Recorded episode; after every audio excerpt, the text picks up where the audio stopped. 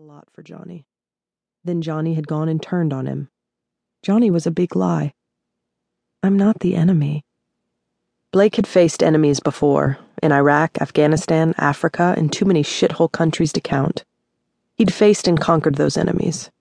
He had a footlocker full of medals and commendations. He'd been shot twice, had screws in his knee, and had fractured his feet and ankles more times than he could recall. He'd served his country without regret or remorse. When he retired from the battlefield, he thought he'd left the enemy behind, thought he was done fighting. But he was wrong. This enemy was deeper and darker than any he had faced before. You can stop after one drink. It whispered lies and plagued his waking hours. It lived in his soul. It had a bounty on his life, a bounty he couldn't ignore. There was no getting away from it, no leave, no passes, no stand down time, no hiding in the dark as it passed him by, no dialing in his scope to take it out. Like the enemies he'd faced on the battlefield, if he did not defeat it, he would die. No doubt about it, but the problem was, he craved the taste of this particular death in his mouth. You don't have a problem. Out of all the things that had been hammered into his head at the fancy rehab his brother had forced him into, one of the things he did believe was that if he did not stop, he would lose his life. He'd been through too much to be taken out by a bottle of Johnny, too much to let his addiction win.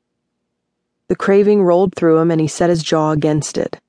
His addiction doctors and counselors had preached avoidance, but that wasn't Blake's way. He didn't avoid demons, he faced them head on. He didn't need a 12 step program or daily meetings. He was not powerless over his addiction.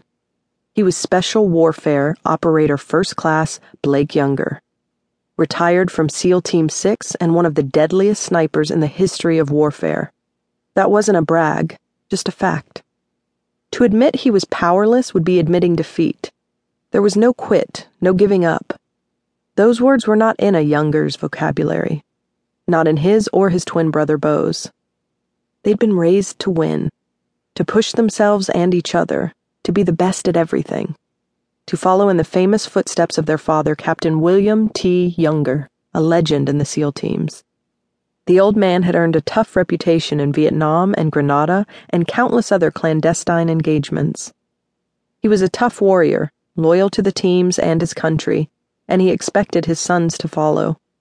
Blake had done what had been expected of him while Beau had signed with the Marine Corps just to spite the old man. At the time, Blake had been pissed at his brother. All their lives they talked about serving in the teams together, but Beau had stormed off and joined the Jarheads. In hindsight, it was a blessing that they'd served in different branches. They were monozygotic twins, had split from the same egg, and were so alike they could pass one for the other. They were not different sides of the same coin they were identical sides. And it was no surprise that each had signed up for sniper school in their respective branches. No surprise that each earned a reputation for his accuracy in lethal shots. But when it came to numbers, Blake had more confirmed kills. The brothers had always been competitive. Their mother claimed that even in the womb they'd fought each other for more room. At the age of five, Beau had been the faster swimmer, had won blue ribbons while Blake had won red. Second place spurred Blake on to work harder, and the next year the two traded places on the winner's podium. In high school, if Blake won more wrestling matches one season, his brother worked to win more the next. And because they were identical twins, people compared the two in more than looks. Beau was the smart one. Blake was the strong one. Beau ran faster. Blake was the charming one. A day later, the script would flip and Blake would be smarter and faster. But no matter how many times the comparison spun in opposite directions, Blake had always been the more charming twin. Even Beau conceded that win. If they'd both been SEALs, people would have just naturally compared their service. They would have compared numbers and missions and ranks. While the brothers were extremely proud of their service and the American lives they'd saved with their deadly shots, a man's death even that of an insurgent hell bent on killing Americans, just wasn't something they felt the need to compete over. Neither had crouched in the shadows of a shithole hut or a rocky crag, alternately sweating like whores in church or freezing his nuts off, thinking he needed to compete. Both knew that numbers were more a matter of opportunity than skill.